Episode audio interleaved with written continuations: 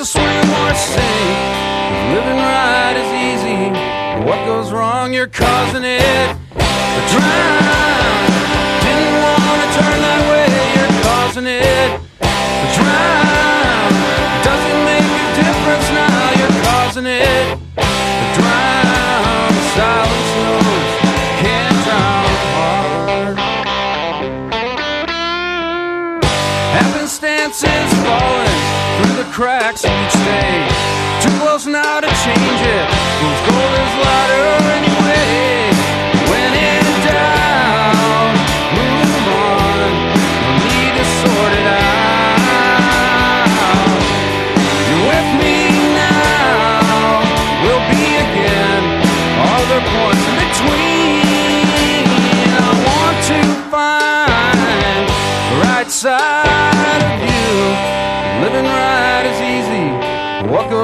wrong, you're causing it. To drown. Didn't wanna turn that way, you're causing it. To drown. Doesn't make a difference now, you're causing it. To drown. Silence knows, can't drown.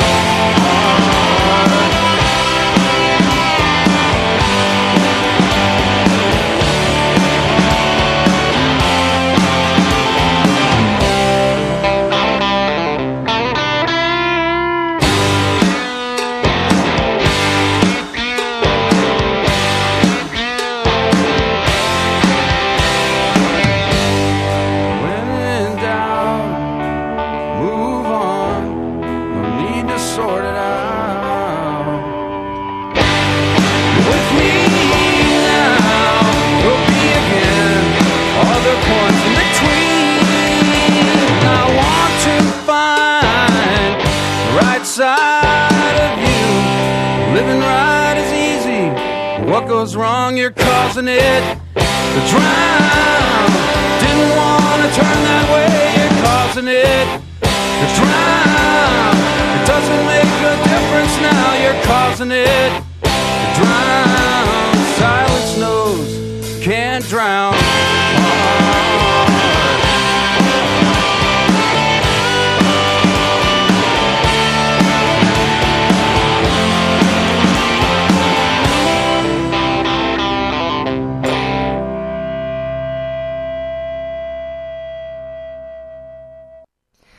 Do do do do. It's the Arts Report for March 26th. Thank you, Robin. Um, we'll play the song later. Um, But it's March 26th, and it's time for the Arts Report again. Tonight on the show, we have Christine Kim here to talk about what's happening at the UBC Theatre, and we'll chat with Amy Henderson from Public Recordings Inc. about her collaboration with Ten Gates Dancing in the upcoming VIDF production Room with Sticks. That's the Vancouver International Dance Festival. We also have arts reporter Rohit Joseph here with Daru Ravi to tell us about his new blog. And last but definitely not least, Matt Granlund from the Australian Canadian Music Show will tell us about the recent event, Chelsea Hotel, that he saw at the Fire Hall Arts Center. Woo! So we've got a busy hour ahead. So let's jump right in with Christine. Hi, Christine. Hi there. How are you doing? I'm doing pretty good. Yeah. So tell us what's happening at UBC Theatre.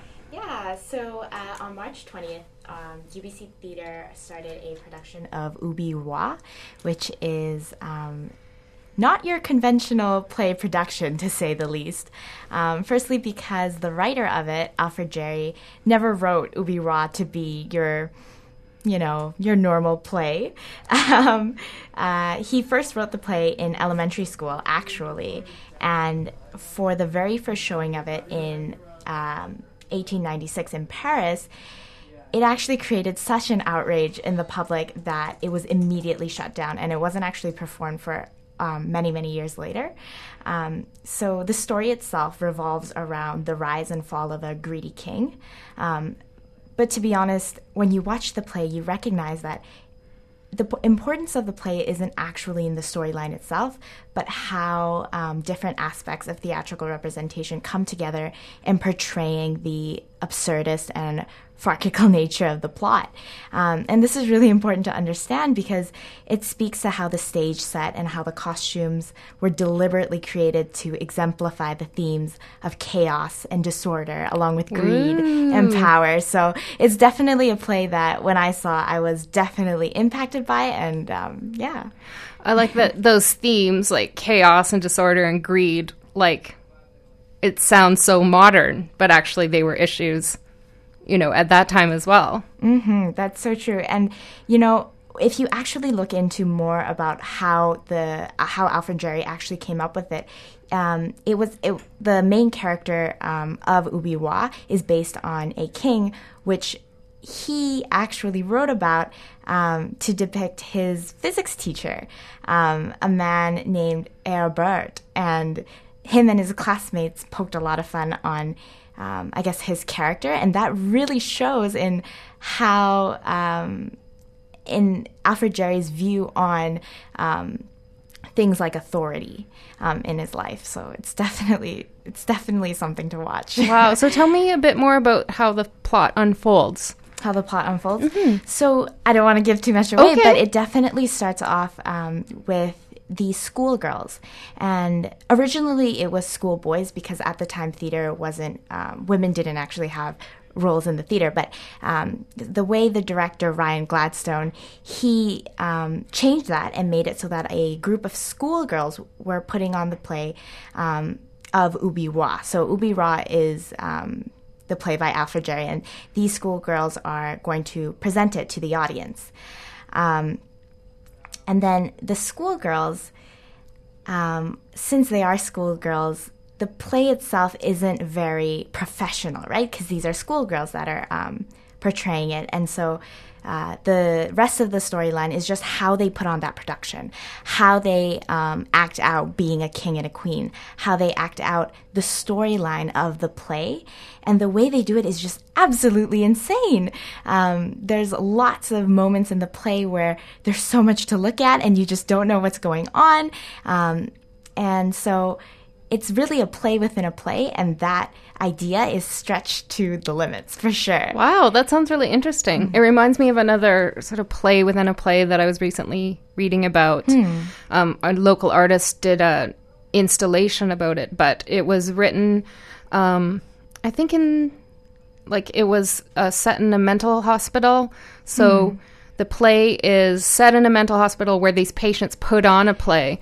Um, so it's it's about how they do that, and it's it's set in sort of Napoleon times. So yeah, it's really I like that concept. Yeah. So does it work? It, I mean, it definitely does. It's almost to the point where what's real and what's not real gets really confusing because even in the play itself, the schoolgirls, while they are playing, uh, while they are enacting characters, some of the schoolgirls really start to actually become the characters that they're playing.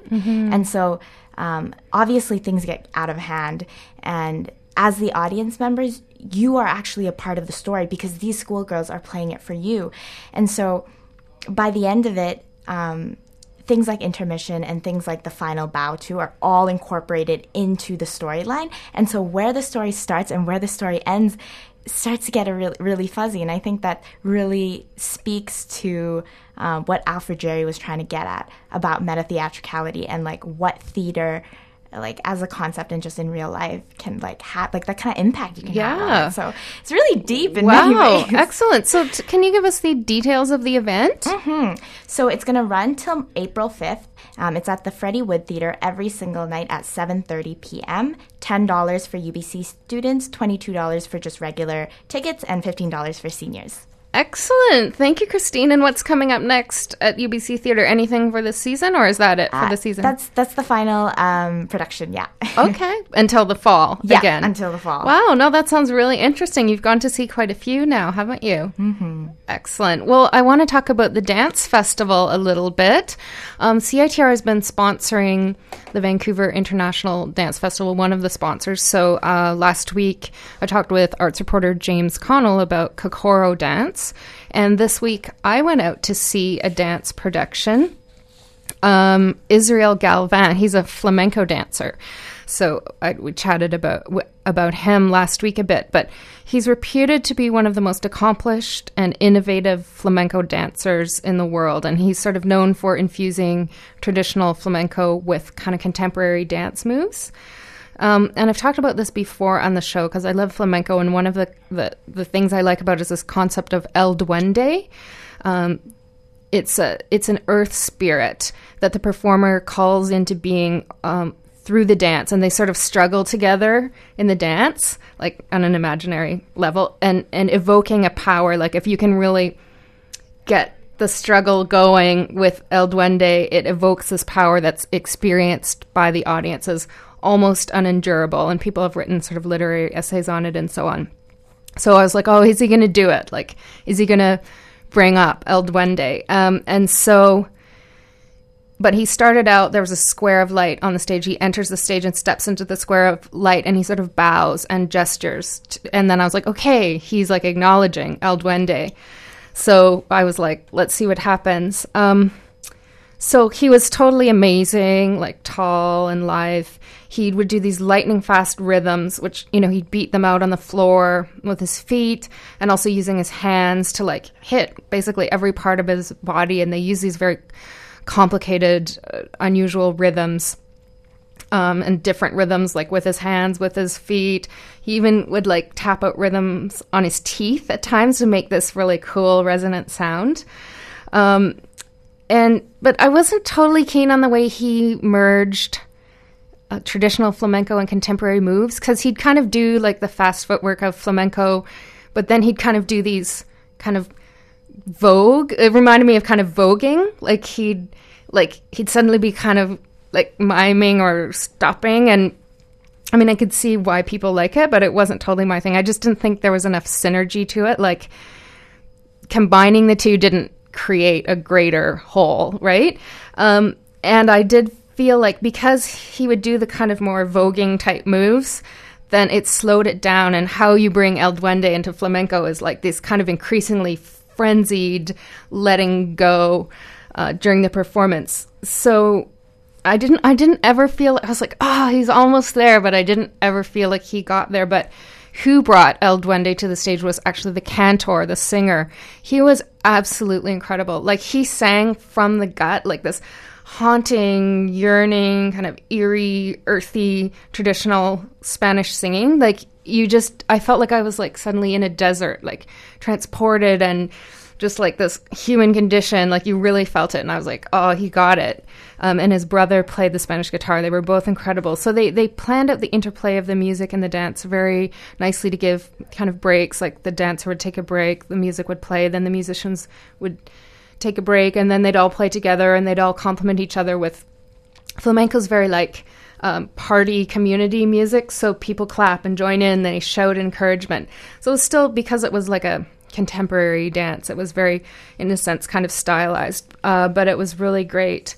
Um, and the audience loved it. Like at the end, we just, you know, Vancouver audiences can be very staid, but everyone just like burst out of their seats and this sort of ruckus applause, standing ovation. So I really enjoyed it. It was a great opportunity to see like a world class dancer um, at the Vancouver International Dance Festival. So I want to play you some Spanish music right now. We are, have Amy Henderson. We're going to get her on the phone. She's from the upcoming production of 10 Gates Dancing. So give us a little bit of time. You can play some Spanish music.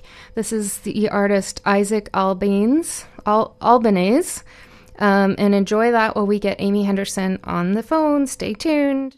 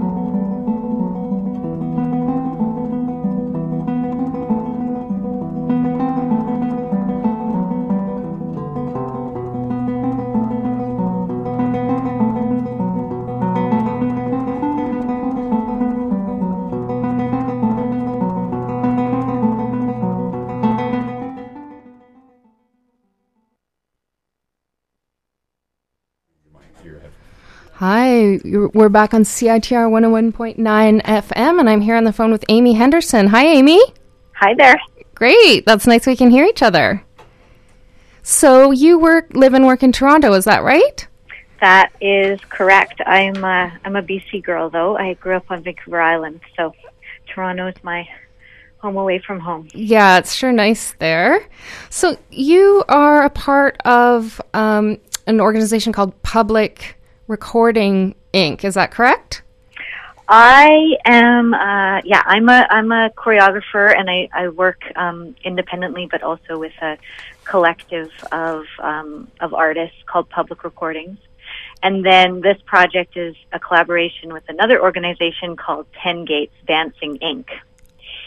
So it's the two two companies and their affiliated artists working together. Okay, so tell me a little bit about your background in choreography. Um, I came to dancing through um, uh, mostly through improvisation and um, c- creative projects as a kid. So I wasn't really a, a studio uh, dancer. I grew up in a really small town, so I was doing whatever whatever dance there was to access, which was a, a real mixed bag of things. And um, when I finished high school, I moved to Montreal and entered a, a creative program at Concordia University, which is mostly concentrating on choreography and making making work. So that was my that was my training, and then I went on to keep keep uh, investigating choreography um, through lots of different projects and collaborations. One of the things I liked in the Public Recordings Inc. website was this idea of doing education. Is that, or research and education? Is that, can you tell me a bit more about that? I suppose it's it's it's really comes from my artistic um, investigations that it it feels useful to always imagine that you're you're not uh, an expert in what you're doing and that you constantly need to refresh your un- your understanding and get into situations where the way you're working isn't just about um, making something a finished show and producing it and putting it on stage and having a paying audience, but but there's also moments to work where you're not focused on creating something finished, but rather uh, researching how to make and h- why we make and working with other people to figure out different ways of of working on things. So my company and the artists that I work with, I think, are very dedicated to rese- research as part of artistic practice, and we try to find ways to do that in um, different shapes and in configurations, and and uh, and even even a lot of the pieces, like the one that we're working on here, have that investigative kind of uh, tone to them. So tell me a little bit about the performance coming up. It's March 27th, 28th, and 29th, 7 p.m. at the Roundhouse, part of the Vancouver International Dance Festival. And it's called Room with Sticks. It, it looks really interesting from the write up here. Room with Sticks is a collaboration between three artists, myself, Ted Robinson, who is a choreographer and a performer, and Charles Quevillon, and he's a um, experimental composer and musician. And the three of us uh, came together and sort of figured out a a shared vocabulary to explore movement, but also working with um, objects and with sound, and a, a pr- pretty particular approach to space. So we've been working for a few days at the Roundhouse, transforming the exhibition hall into the setting for this performance, and that that process of preparation is a really big part of what we're what we're um, engaged with.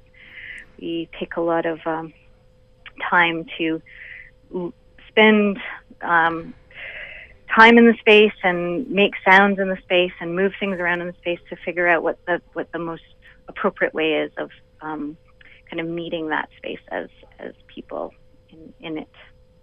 So, can you give me an idea of the ambiance you're trying to create for the show?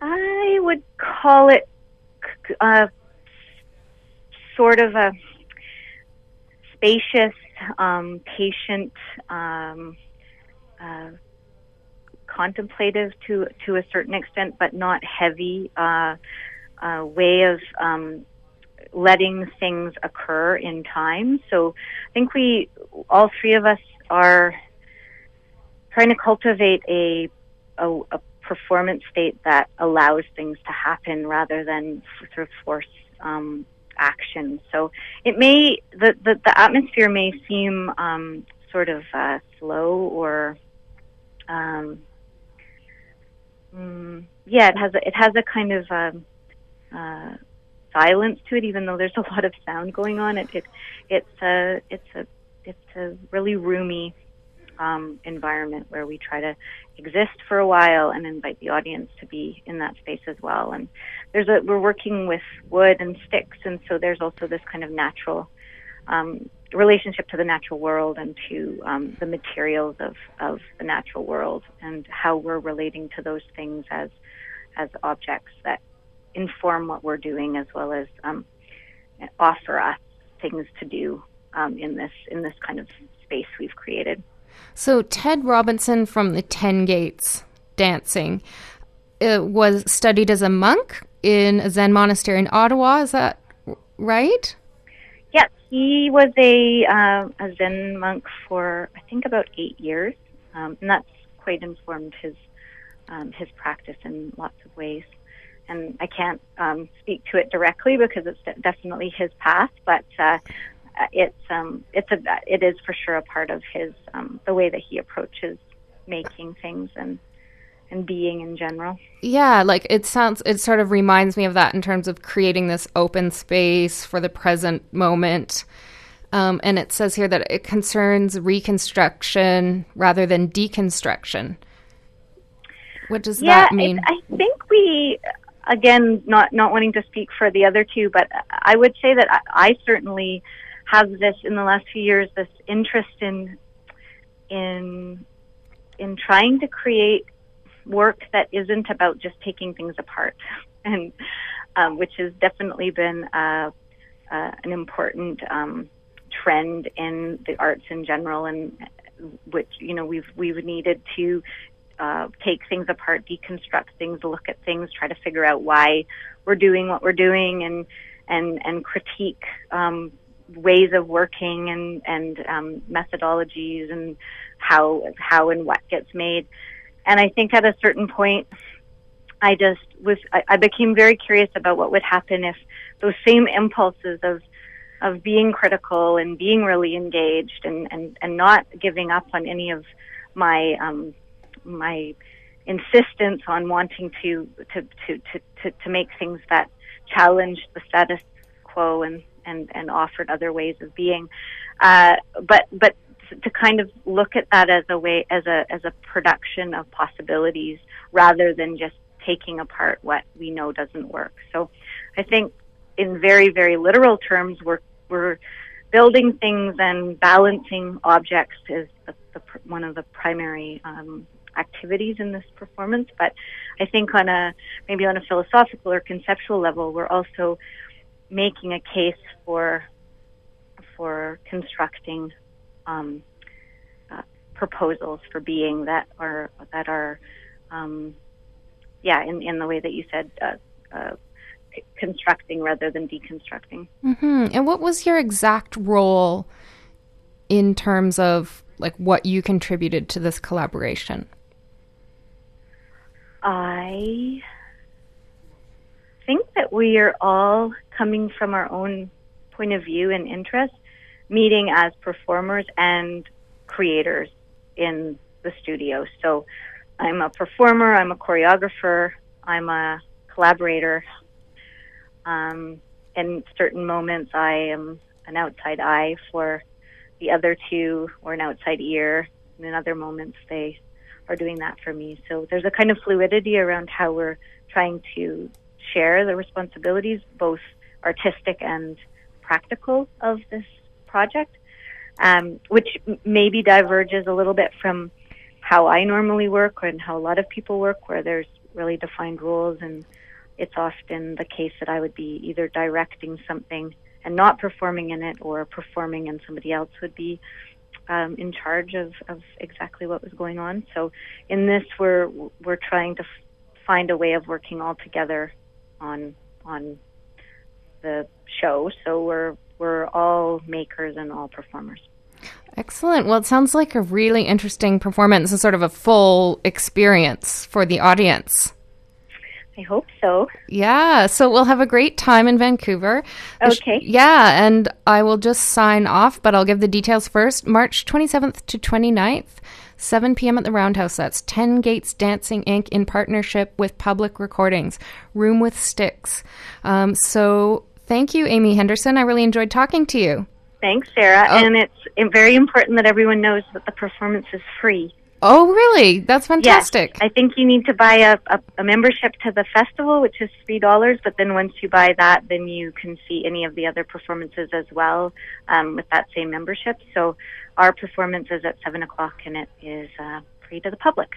Excellent. Well, thank you so much. Okay. Okay, take you. care. Okay, bye bye. Okay, we'll be right back with Rohit, Daru, and Matt Granlund.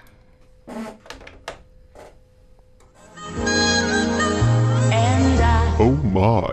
Become a friend of CITR and get great discounts downtown at The Baker and the Chef, Bang-On T-shirts, Cherry Bomb, House of Vintage, Beat Street Records, Dunlevy Snack Bar, The Fall Tattooing, Fortune Sound Club, His Boutique, Pacific Cinematheque, Perch, The Portside Pub, Save on Meats, Vinyl Records, and Zoo Shop. Wow. It sure does pay to be a friend of CITR. Find out more, visit us in room 233 of the sub on the UBC campus go online to www.citr.ca. Keep smiling, keep shining, knowing you can always count on me. For sure, that's what friends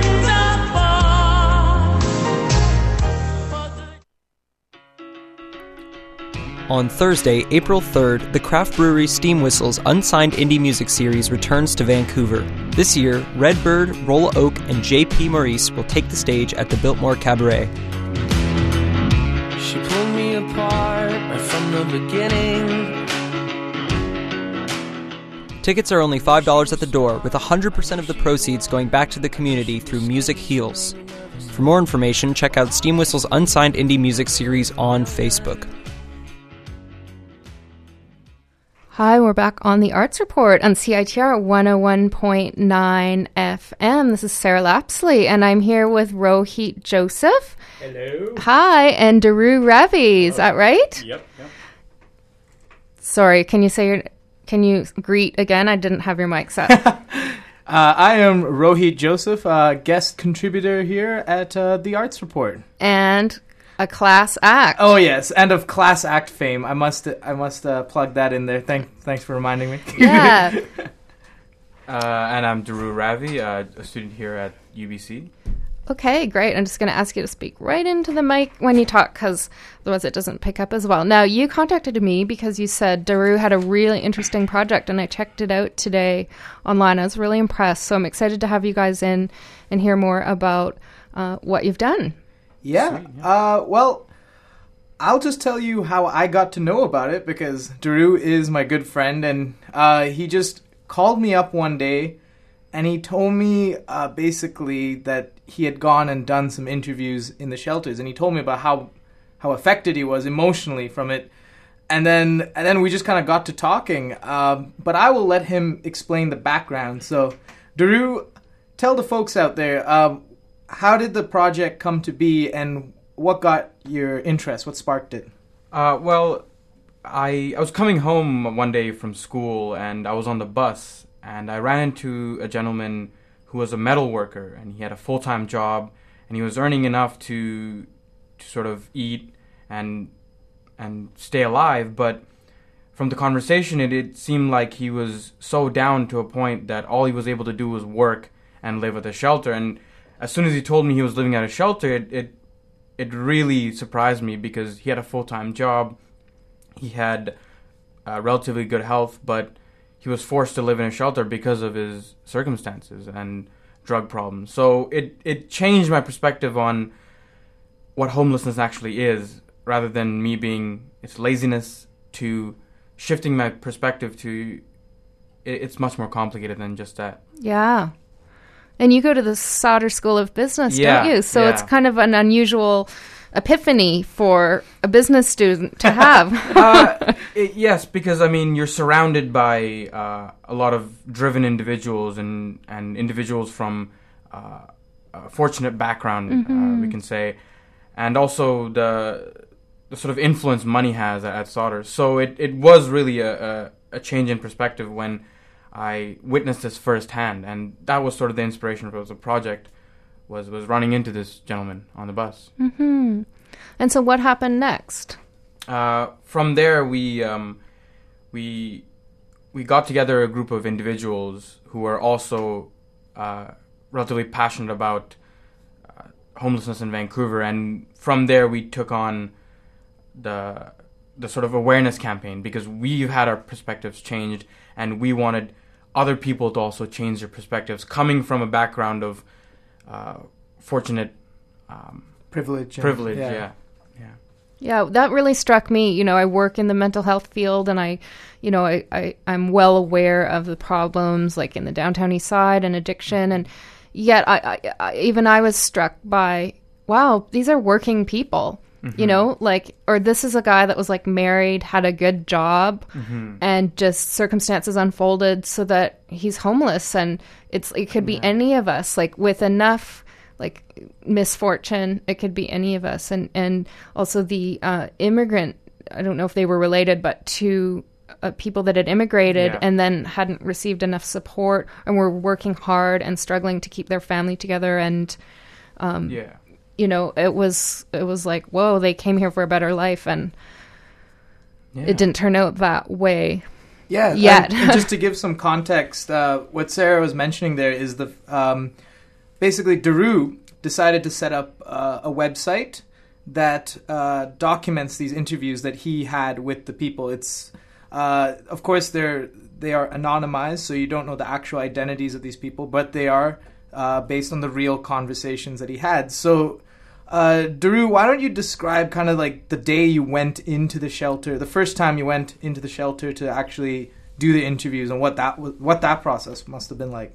Yeah, so I mean, first we approached um, the government of, of BC and um, sort of the city of Vancouver uh, in the hopes that they would be able to guide us, but they really weren't able to sort of point us in the right direction or sort of get us access to it. They did provide us some uh, guidance in a sense, sort of the the grand picture of how we would approach this, but at the end all, it was you need to get yourself to a shelter and you need to talk to the shelter administrators because we're not sort of directly associated with them.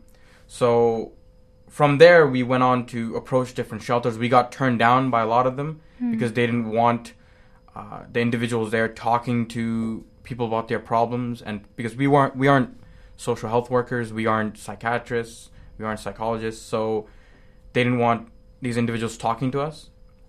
But eventually, we got into a shelter where the individuals were relatively stable, uh, mentally and emotionally, and this was the Richmond uh, Salvation Army, a men's shelter, and they provided us with uh, direct face-to-face contact with these individuals, and from there we were able to gather the interviews and put it on the website. So that actually sparks the question: What made you decide to do the website? What, um, why do you feel that, that this is an effective avenue uh, for getting your message across? Uh, this particular, uh, you know, the whole social media aspect. Of course, it's big, but yeah, what made you choose this realm? Um, it's it's easily accessible. Uh, that's that's the number one thing is that people are just a click away from reading these stories. Yeah, uh, and we we've thought about videos and, and things like that, but we felt that having having a medium that that allowed the words to come out and allowed uh, people's emotions to be sort of directly uh, read from a page, it, it it was it was in our opinion a lot better than somebody just sitting there and watching a video or um, a, a news broadcast or something like that. Hmm. I liked uh, how you asked questions. Like you got their stories, and then you asked questions like, you know, what do you think would make a difference? What would you say to Gregor Robertson, Mhm. Yeah. you know, if he was in the room? And I was really, I was Yeah. touched by what people said. Make these shelters like a home, like make it more like a home for people, so they feel comfortable. That was one answer that struck out. Yeah, and th- th- that is um, a very common answer actually among all of them is that they feel like when they're in the downtown east side that they're they're um, part of the problem. They, they feel like they cannot get out of it because um, the truth of the matter is some of these individuals uh, don't want to get out of it or are in such a bad state that they're unable to get out of it. But there are individuals who are also on the borderline where they're, like you said, they they have jobs and they're working. So when they're exposed to this sort of extreme uh, concentration of, of negativity, they they're pulled back into it. Mm-hmm. And even one of the interview one of the interviewees was a former drug addict, and he felt that when he came back out to the downtown east side after rehab and everything, he felt the need or urge to go back into it because it was such a concentration. And yeah, and so it's making these shelters like a home really promotes change in these people because they come back and they feel like they have warm food, they have a house, and and yeah, it really promotes change. How was the response been from kind of your fellow business students? Like to hear this from you versus the media, where people, you know, people kind of polarize in their political views in response to the media. Like, how did your friends at school or or people at school respond to the issue of homelessness? Uh, generally, it was very surprising because, it, in in my perspective, I always thought they would they would uh, resort to things, resort to statements like, "Oh, it's it's their fault, they're lazy." But a lot of the people, after reading the website and after Mhm. reading the interviews, I'm not I'm not because I didn't have much of the interaction before it, but after reading the interviews on the website, they were they were changed people. I mean, I even got an email from uh, a student uh, at Sauder who read the th- uh, read the interviews and, and she outright came out and said I was wrong. Hmm. Wow. Yeah, she she in an email to to us uh, through a contact form she she told us she was wrong and and she thanked us for for doing this because now she she has um she has a passion or the or the need to tell other people that homelessness is not just laziness. Mm-hmm. Yeah, that's amazing because when you think about those of us that work in the mental health field, it's like we're kind of preaching to the converted in a way, but Yeah. ch- actually changing minds, changing people's opinions where they thought differently is wow, amazing.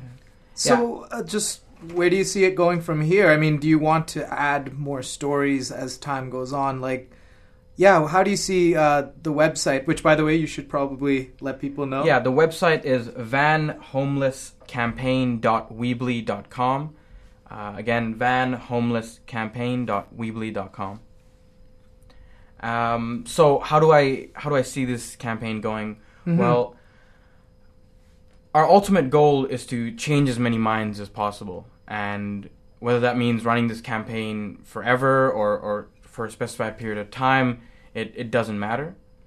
Um, and our ideal goal is to get get so much recognition and so many minds sort of in our direction that the mayor has to respond Mm-hmm. right Yeah. is that um, the so the government has to respond and say you know okay th- there are these certain issues and this is how we plan on fixing them yeah, coming up with an actual plan, not just saying something. Yeah. right? like, uh, and yeah, and uh, what I meant by like, do you want to add more? Are you think is is the idea maybe to get more stories and accumulate these into a series of interviews, uh, if possible? Like maybe when you get more recognition, the access might become easier. Yeah, I mean that that'd be great. Or originally we had ten interviews, and we cut them down to five that were uh, very unique and very Mhm. different because uh, we found that there are sort of uh, Patterns groups. Yeah, or there are groups, yeah. of of of individuals, uh, whether it be drug addiction, whether it be uh, a refugee, whether Mhm. it be uh, mental health issues, whether it be old age. So the- the- Yeah.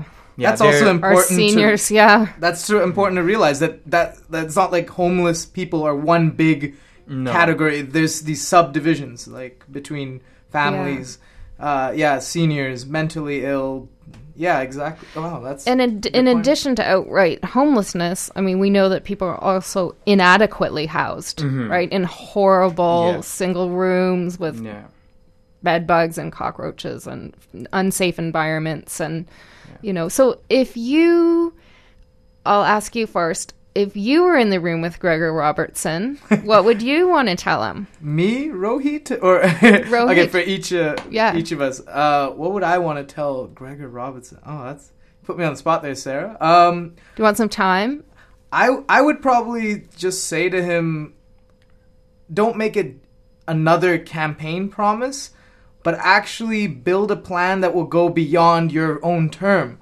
Because obviously, this these issues are not something that's going to be fixed within an election cycle. Yeah. It, it, it's like he and he is not going to be able to solve these issues, but he needs to get some kind of committee together to really work on a plan that's maybe 10 years it'll take to actually execute you know it, it, it needs to be a long-term plan so that, that would be what i would say to him Okay. Wor- think of working on a real long-term solution Okay. what would what would you say daru after Um, your hands-on experience Uh, uh, the the biggest thing I would say is make sure, like one of the individuals said, make sure the money is going to the right place. of course So there, there are many organizations in Vancouver that are working to solve this issue. There's a lot of money going into solving homelessness, and handing these individuals money is not going to solve it. And that that's what I mean by make sure the money is going to the right places. Make sure this money is going to the services and to the cause of making shelters a better place to live. And that's what I would tell him is, Mhm. is to make sure the money is going to the right place. Yeah. And I mean, that's what no politician wants to hear, right? It's going to cost lots of money. I mean, mm-hmm. because if you think about providing services to people like seniors, like you catch them before they end up homeless. Like a mm-hmm. senior should never be homeless in our mm-hmm. society, right? Like, Yeah.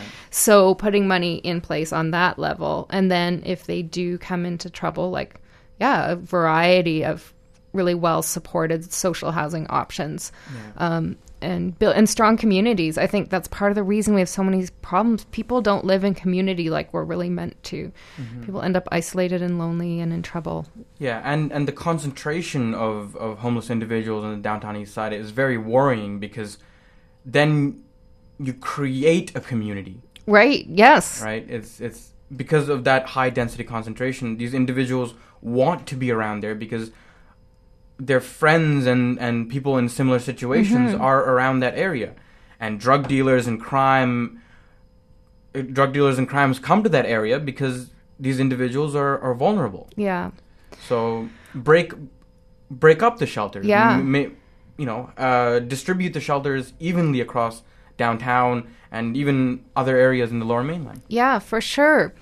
Well, I've got Matt Granlund outside the studio. We're going to be talking about uh, the Chelsea Hotel show at the Fire Hall Arts Theater, but I, you know, I know there's actually some art shows and events on around town that actually deal with homelessness and other kinds of mental health issues. People are sort of integrating artistic endeavor and um, social issues like great. more than I've ever seen. So it is great. So uh, definitely stay in touch.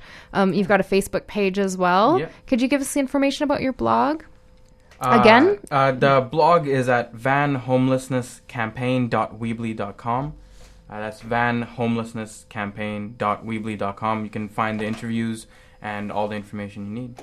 Excellent. Well, thanks for coming in, Thank you. Rohit. Have you got a few beats for us on your way out? uh, not today. Not, Not today, We'll- but- we'll, class act will be back. And by the way, Daru is also part of class act. Oh, Yeah. He was my beatbox tutor, so I felt a Guru, you could say. guru, you could say. well, it's just it's been excellent to have Class Act on. So next time I have them on, maybe you'll Sweet, come. sweet, yeah. yeah. Yeah. Well, thanks a lot. We'll be Thank back you. in just a few minutes on CITR 101.9 FM. My name is David Scott. I play wide receiver for the University of British Columbia football team, and I'm here to discuss the Be More Than a Bystander program. Myself and a few other players were lucky enough to work alongside the BC Lions and EVA, the Ending Violence Association, to support this cause. The main goal of the Be More Than a Bystander initiative is to increase awareness of domestic violence against women. For more information on the cause, please visit endingviolence.org.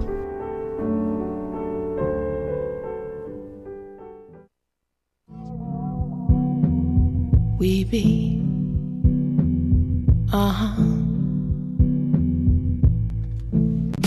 Jihad for Love, Whitewater Black Gold, A Red Girl's Guide to Reasoning, East Hastings Pharmacy, Ai Weiwei, Never Sorry, Misrepresentation. Cinema Politica UBC screens politically charged films with speakers and discussions every month. Screenings take place at the Norm Theater in the sub and are by donation. To learn more, visit cinemapolitica.org slash UBC.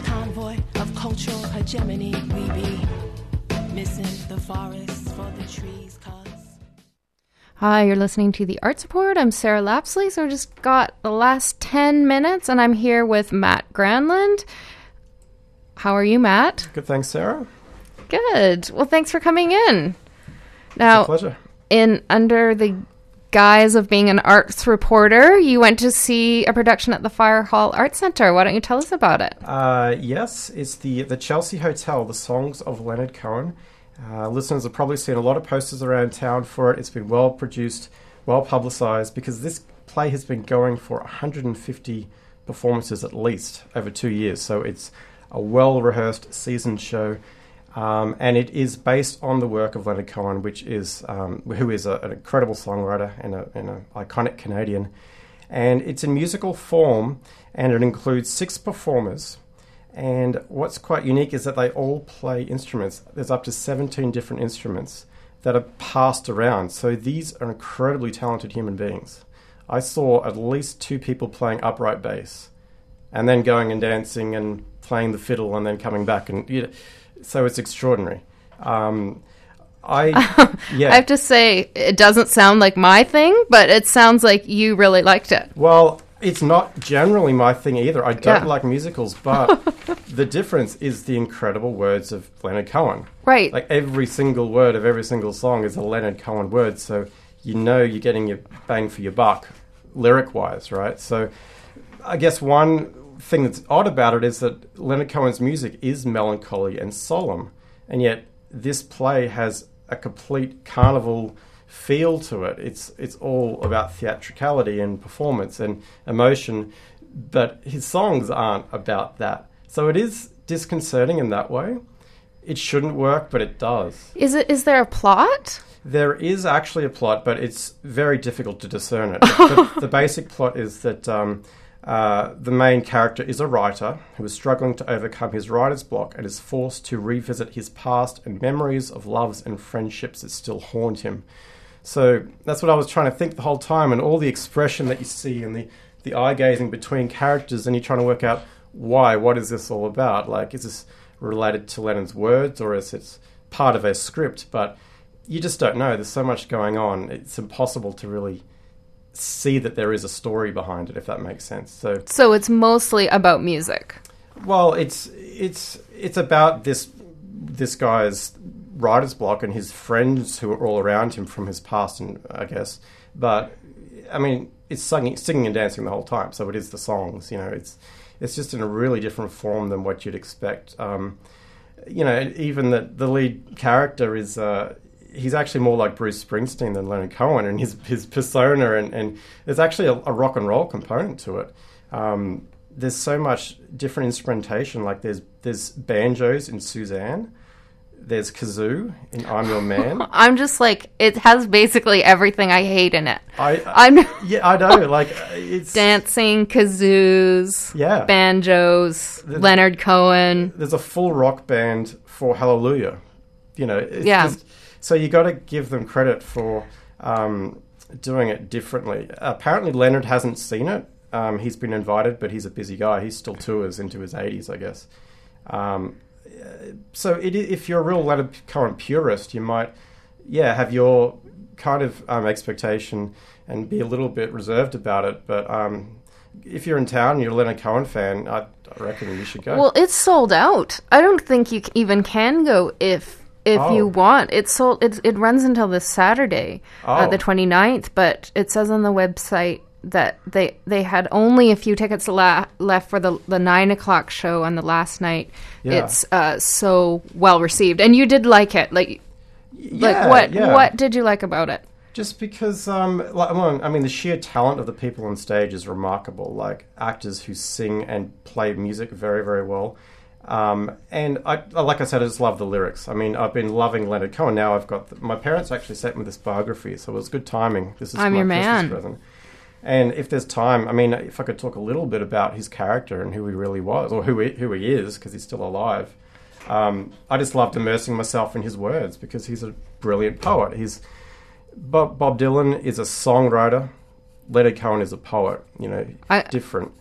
It's funny because I had two friends that got into a huge argument at a party, Leonard Cohen versus Bob Dylan. Have we had this conversation? Well, and many people are probably right. this conversation. Okay, so it's it's like the Beatles versus the Rolling Yeah. Stones. I mean, to me, Bob Dylan, hands down, is the winner He- Bob Dylan's a real songwriter, like the best there's ever been. and a better lyricist Well, I mean that's and that's where you can and more breadth of imagination. That's Yeah, well, I I'm mean- not purposefully being combative. It's Oh, really about yeah. how much I dislike Leonard Cohen. Well, this, this is see, this is why I wanted to read you a bit about uh, to understand who the man is. I mean, he uh, is a deeply, deeply thoughtful human being, um, and uh, depressive and melancholy for a reason. He has talked at length about severe clinical depression, so uh, he doesn't write happy songs, and that's Mhm. why he's not a mainstream figure.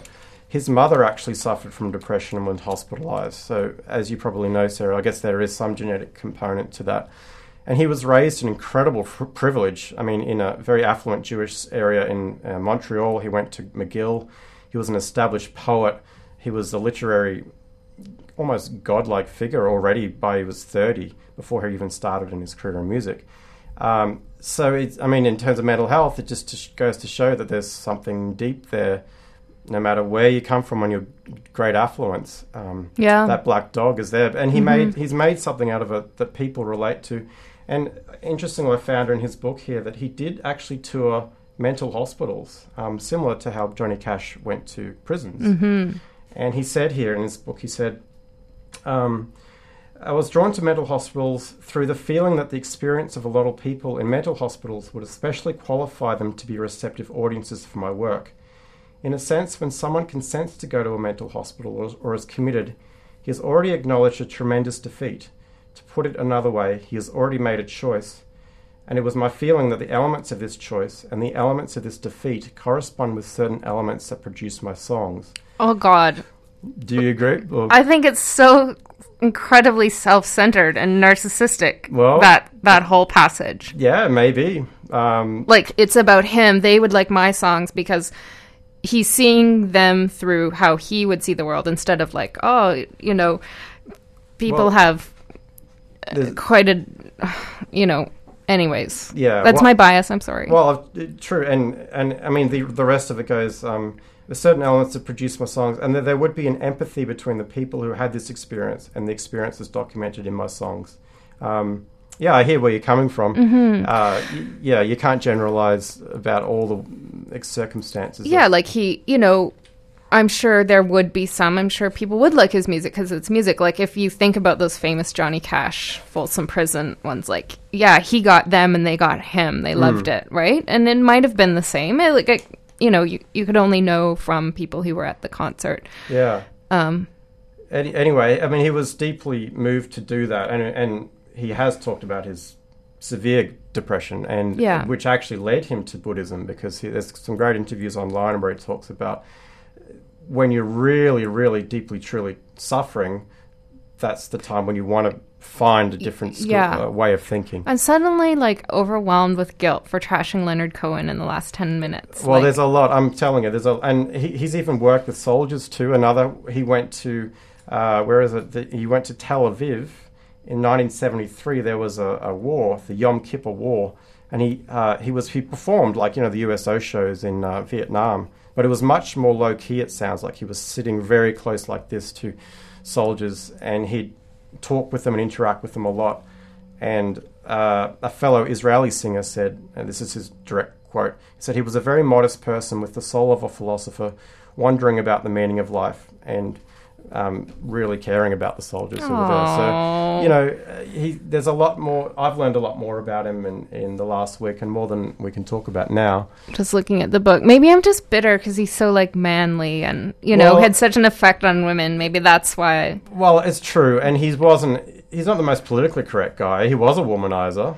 He Yeah. definitely. I mean, but you know, he he still he had the soul of a philosopher. Oh, he's a great Canadian. There's Yeah. no two ways about it. Yeah, and, and and for an inspiring songwriter like myself, he's like he's like a go-to. Yeah. Um, but uh, anyway, I mean, as you say, it's probably sold out this uh, this event, but uh, it'll probably be back.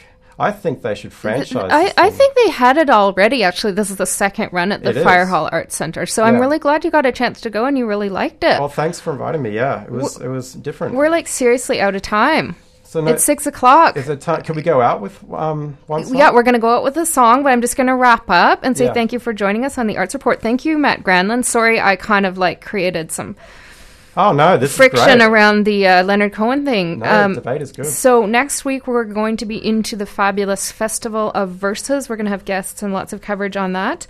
Um, stay tuned at, after this song for UBC Arts on Air. So Matt, why don't you introduce this song? Actually, do you want to put a different one in? The future. Okay. It's real easy. And I'll tell you why, because I just was at um, Simply Computers today, a shop here in Vancouver, getting my MacBook checked out. And the guy saw my iTunes, Leonard Cohen, and he said, You must be a fan. I said, Yeah. And he told me this song is brilliant, and it is, because it's got incredibly prophetic lyrics in it. Great. Um, so, Here we go. Leonard Cohen, the future. Yeah. Thanks, Matt. Stay tuned for UBC Arts on Air.